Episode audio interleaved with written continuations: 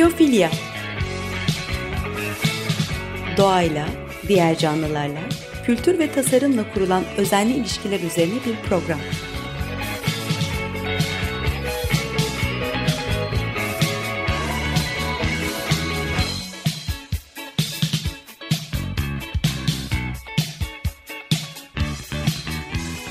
Hazırlayan ve sunan Nurhan Healer.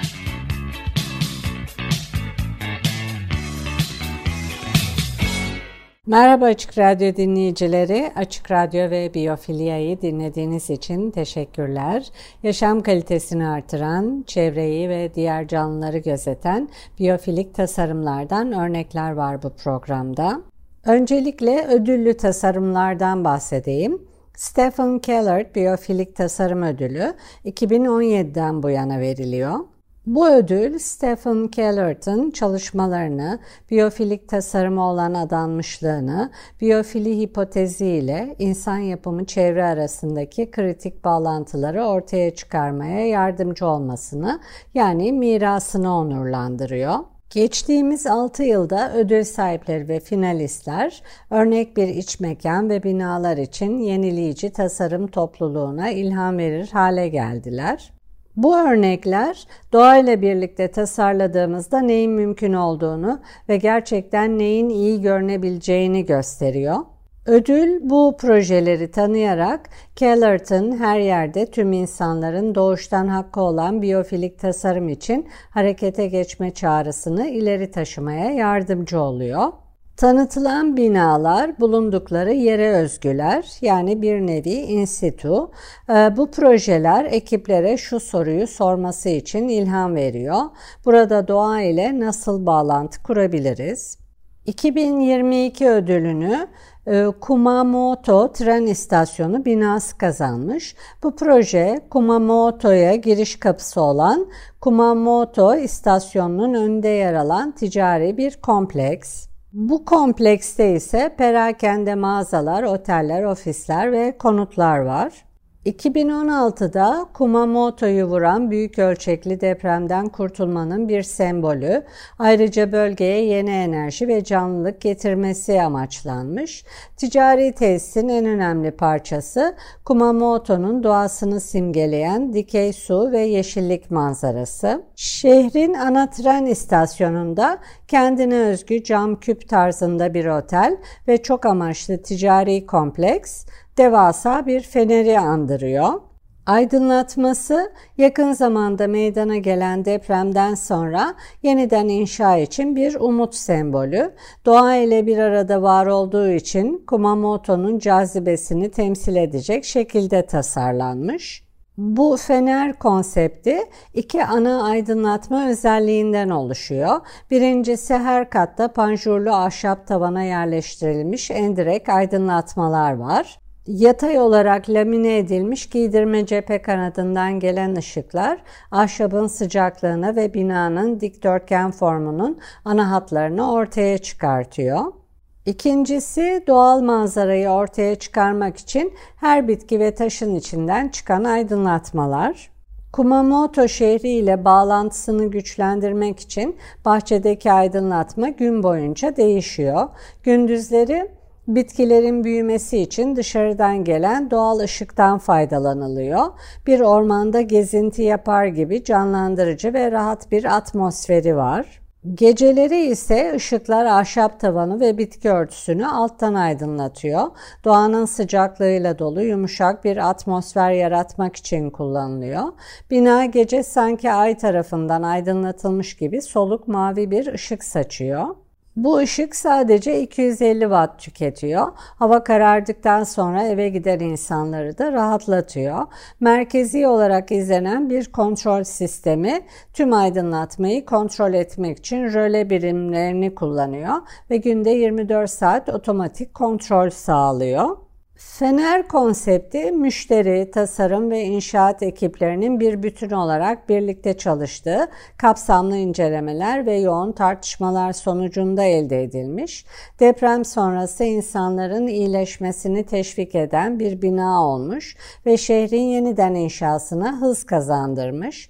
Aydınlatmanın zor zamanlarda bile insanları iyileştirebileceğini kanıtlıyor. Biyofilik tasarımı bir şehrin kalbine sokmanın zorluğu, insanların seyahat ederken, alışveriş yaparken, çalışırken veya şehirde yoğun hareket ederken doğayla gerçek bir deneyim yaşamalarına olanak tanıyan bir tasarım yaratmak. Bu zorluğun üstesinden gelmek için bu projedeki biyofilik unsurlar Japonya'nın Aso bölgesindeki doğal ortamın temsili olacak şekilde tasarlanmış ve yakın hissedilecek şekilde yerleştirilmiş. Başta bahsettiğim gibi Kumamoto tren istasyonu binası Stephen Kellert Biyofilik 2022 tasarım ödülünü kazandı. Bu arada Stephen Kellert Biyofilik 2021 tasarım ödülünü kazanan yapıya da gözüm takıldı. Maggie's Center Leads, kanserli kişilerin, arkadaşlarının ve ailelerinin ücretsiz pratik ve duygusal destek bulmaları için gidebilecekleri yerler. Maggie Kessick Jenks'in bakım yaklaşımını uyguluyorlar. İnsanların ölme korkusu duydukları için yaşama sevincini kaybetmemeleri gerektiği inancı diye özetlenebilir bu yaklaşım. Hatterwick Studio, Leeds'teki St. James Üniversite Hastanesi'nde yeni bir merkez tasarlamak üzere görevlendirilmiş. Yerel olarak bilindiği şekliyle Jimmy's, Avrupa'nın en büyük eğitim hastanesi ve Yorkshire genelinde çeşitli topluluklara hizmet veren Leeds Kanser Merkezi'ne ev sahipliği yapıyor. Hastane personeli hastaların deneyimini iyileştirmek için çalışıyorlar. Örneğin Bexley kanadına bir piyano getirmişler ve şehir galerisinden tablolar asmışlar. Stüdyo klinik ortamdan uzaklaşmalarını sağlayarak nefes alıp hoşlanabilecekleri bir deneyim yaratmak istemiş.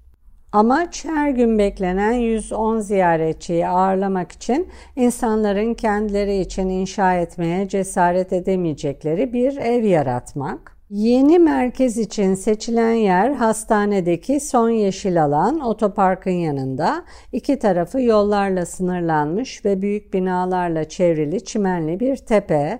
Alanda 6 metrelik seviye farkı var. Yani tipik olarak bir yokuşun içine kazılmış bir bina. Ee, bunun yerine e, mimari stüdyo doğal konturları öne çıkarıyor. Böylece en yüksek noktada ziyaretçiler Yorkshire Dales'in manzarasını görebiliyorlar. Destek sütunları, danışma odaları, bir merkezin etrafında 3 oda var. Yani 3 sütun var. Aralarında boşluk var. Merkez ortak alan. Tüm alanları bahçeye bağlayan ziyaretçilerin gezinmesi için basit, davetkar bir açık alan. Dışarıdan bakıldığında binaya farklı bir karakter kazandırıyor. İki girişi var. Personel ve düzenli ziyaretçiler için bir ön kapı ve bir arka giriş. Tabi binanın yokuş içinde olması, seviye farklılıklarını yaymak, çevrelemek ve yeşillikleri eski haline getirmek zor olsa gerek.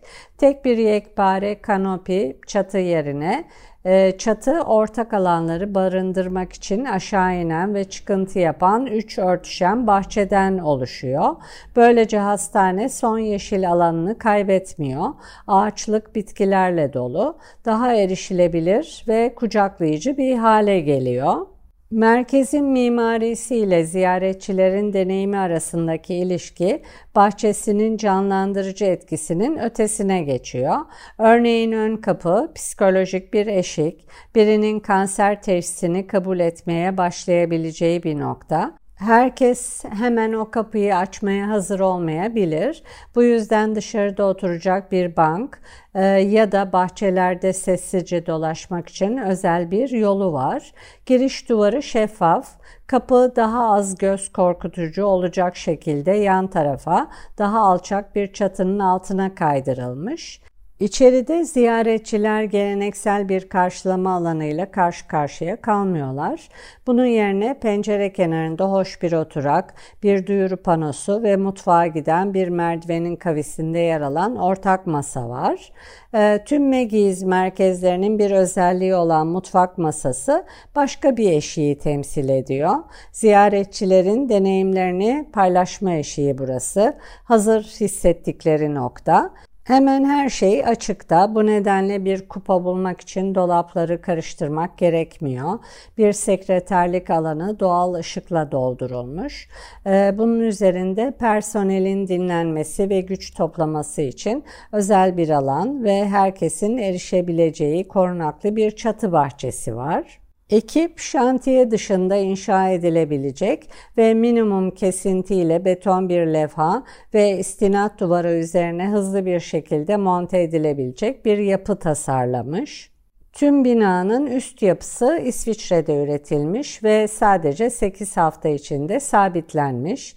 Bunlar tepedeki bahçeleri desteklemek için yerden yükselen, gövde hissi veren yüzgeçlerle destekleniyor.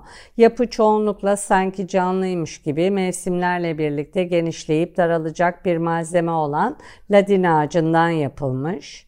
Mimari stüdyo bir binayı ev yapan niteliklere de bakmış. Sıcak doğal malzemelerin kullanımı, nesnelerin bireyselliği ifade etme biçimi, özel alanların ve insanların bir araya gelebileceği yerlerin kombinasyonu ve hafif aydınlatma.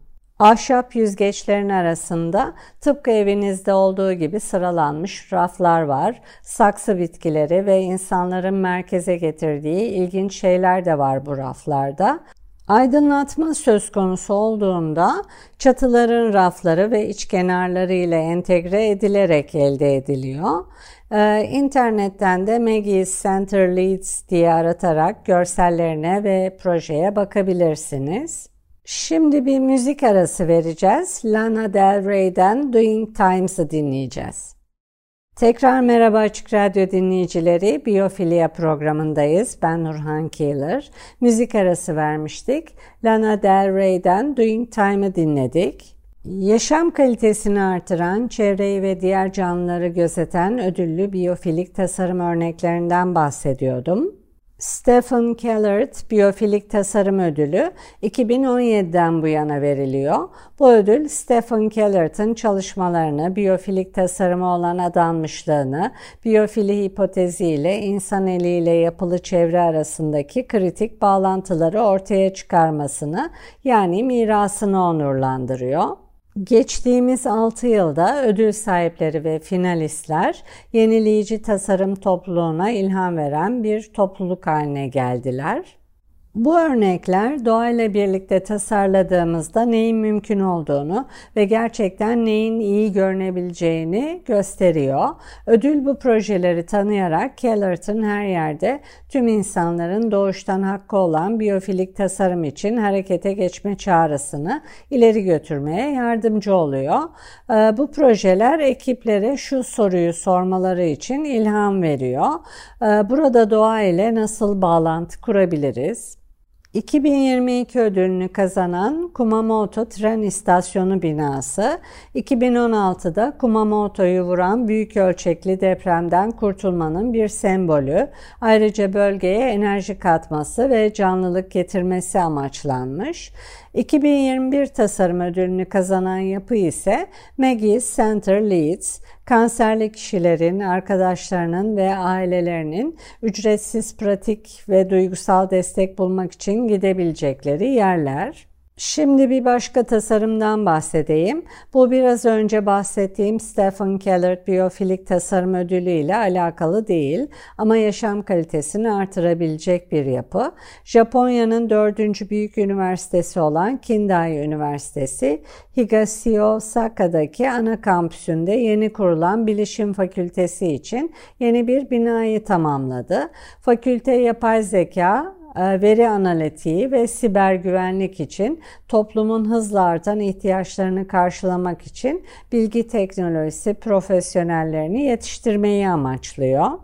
Covid-19 salgını sırasında birçok dersin uzaktan açılması, öğrencilerin okula fiziksel olarak gitme fırsatlarını azalttı. İşte bu koşullar altında teşvik eden deneyimler, ilham veren çalışma alanları ve sosyal etkileşim fırsatları ile kampüste yeni bir tarz hedeflenmiş. Işık bu projenin teması çünkü ışık yüksek hızlı fiber optiğin ağlarını çalıştıran şey. Beyaz ışığın çoklu dalga boyu bölgelerin, renklerin bir koleksiyonu olduğu gerçeğine odaklanmışlar. Binanın konsepti olarak mekanı canlı bir sulu boya gibi boyamak için bu renkleri ayırıp ortaya çıkarıyorlar. Ana binanın birinci katı dijital sanat galerisi olarak ve farklı fakülteler arasında sosyal etkileşimler için kullanılan siyah iç mekana sahip çok amaçlı bir alan. İkinci ve üçüncü katlarda doğal ışığın parladığı laboratuvarlar var. Merdivenler bu katları dikey olarak iki noktada birbirine bağlıyor. Merdivenlerin dış kısmında yüksek bir ışık ortaya çıkıyor. Güvenlik açısından da basamakları tek ve kolay anlaşılır bir renkle aydınlatmaya karar vermişler. Merdivenleri doğrudan yukarıdan aydınlatmak için trabzanların altına led ışıklar yerleştirip gökkuşağı rengi yaratmışlar. Bununla birlikte yukarıdan parlayan doğal ışık zaman geçtikçe çeşitli açılardan yansıyıp bir aurora izlenimi yaratan değişen yanar döner renk katmanları üretiyor. Genel olarak bir alanı renkli ışıkla doldurmak için dikroik film kullanılmış. Dikroik film koruma filmi, şeffaf, kalıcı yapışkanlı, parlak bukalemun film ve astardan oluşuyor. Baskılı işaret yüzeyi dış veya diğer hasar önleyici koruyucu durumlar için dekorasyon ve koruma için kullanılıyor. Yapay ışık sabit bir etki sağlarken doğal ışık zamanla değişiyor. Yani durgunluk ve hareket ikisi bir arada etkileyici görseller oluşturmak için bir arada bulunan ve üst üste binen iki tür ışık. Gökkuşağı rengindeki merdivenler öğrencilerin gelecek hayalleri ve çeşitliliği ile göğe yükselen tutkuyu taşıyan bir spiral şeklinde yükseliyor. Bu merdivenler öğrencilerin sosyal etkileşimini teşvik ederken geleceklerine doğru büyük adımlar atmalarını desteklemenin de bir simgesi. Son olarak Buckfit kitinden bahsedeyim. Kolayca bulunabilen hafif malzemelerden yapılmış bir do it yourself, kendin yap tahliye kiti. Buckfit kiti kolay taşıma için bilyalı tekerleklere sahip iki kutuda düz paketlenmiş bir tahliye kiti ve içinde şunlar var. Çerçeve için bir PVC boru, e, konektörler, kanvastan store perdeler, katlanır şilte, yastıklar, yemek masası gibi katlanabilir mobilyalar ve saklama dolabı. Bu kutular depo görevi görüyor. Ayrıca aydınlatma için bir ışık kutusuna da sahip. Öyle bir çekmecesi var. Bir araya getirildiğinde e, kutu çift kişilik bir yatak görevi görüyor. Kit ayrıca dev bir yapboz gibi bir dizi ünite halinde birleştirilmek üzere tasarlanmış ve geniş aileler de dahil olmak üzere kullananlara daha fazla alan sağlıyor. Bu kit tahliye merkezlerinde önceden konumlandırılıp saklanıyor. Bir acil durum ve afetin başlangıcında e, bu kitler tahliye merkezi için geçici yaşam alanı oluşturmak için değerli bir araç. Kitler sert unsurlardan koruma sağlayan çatıları ve duvarları olan bir tahliye merkezi bağlamında olacak şekilde tasarlanmış. E, hangi ihtiyaçtan çıkmış bu tasarım? Filipinler'deki belirlenmiş tahliye merkezleri, spor salonları, okullar gibi toplulukların erişebileceği açık alanlar, doğal veya insan kaynaklı afetlerde ailelerin belirlenmiş yerlere tahliyesi teşvik ediliyor. Haiyan tayfunu gibi geçmişteki felaketlerde çoğu aile evlerinde kalmayı tercih etmiş. Çünkü içinde giysi, mutfak eşyaları, yiyecek ve diğer ihtiyaçların bulunduğu ağır çantaları tahliye merkezlerine taşımak zor ve sakıncalı. Gündüzleri nem ve geceleri soğuk gibi aşırı termal koşullara dayanmak kolay değil. Aşırı kalabalık olan tahliye merkezleri aynı zamanda kadınların ve çocukların mahremiyetini de tehlikeye atıyor. Mahremiyet olmadan çocukların veya kadınların taciz edilme riski yüksek. Afet sonrası yönetimde insanlar tahliye merkezlerinde, spor salonlarında ve okullarda temel yaşam olanaklarından yoksun alanlarda kalıyorlar.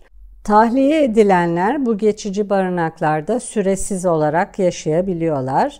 Kitin tasarımı ise şu sorunları çözmeyi hedefliyor. Bölgede yerel olarak üretilmiş malzemelerin kullanılması bir aidiyet duygusu sağlıyor. Tahliye kitleri yerel kültür bağlamında tasarlanırsa yalnızca alanı yüceltmekle kalmıyor, aynı zamanda bir ev duygusu da hissettiriyor. Böylece tahliye edilenlerin psikososyal sağlığı üzerinde olumlu etki yaratacak alanlar yaratılıyor. Tahliye merkezlerinin kalabalık koşullarında kadınlar ve çocuklar toplumsal cinsiyete dayalı şiddete açıklar. E, aileleri kümelere ayırarak, onlara günlük yaşam için yeterli alan sağlayarak ve sınırlar oluşturarak mahremiyet duygusu sağlamak mümkün. Bu bakvit kitleri tahliye merkezlerine önceden yerleştiriliyor. Bu da onu tüm tahliye edilenler için uygun ve verimli kullanışlı hale getiriyor. Türkiye gibi depremle yaşayan coğrafyalar için iyi bir çözüm olabilir bunlar.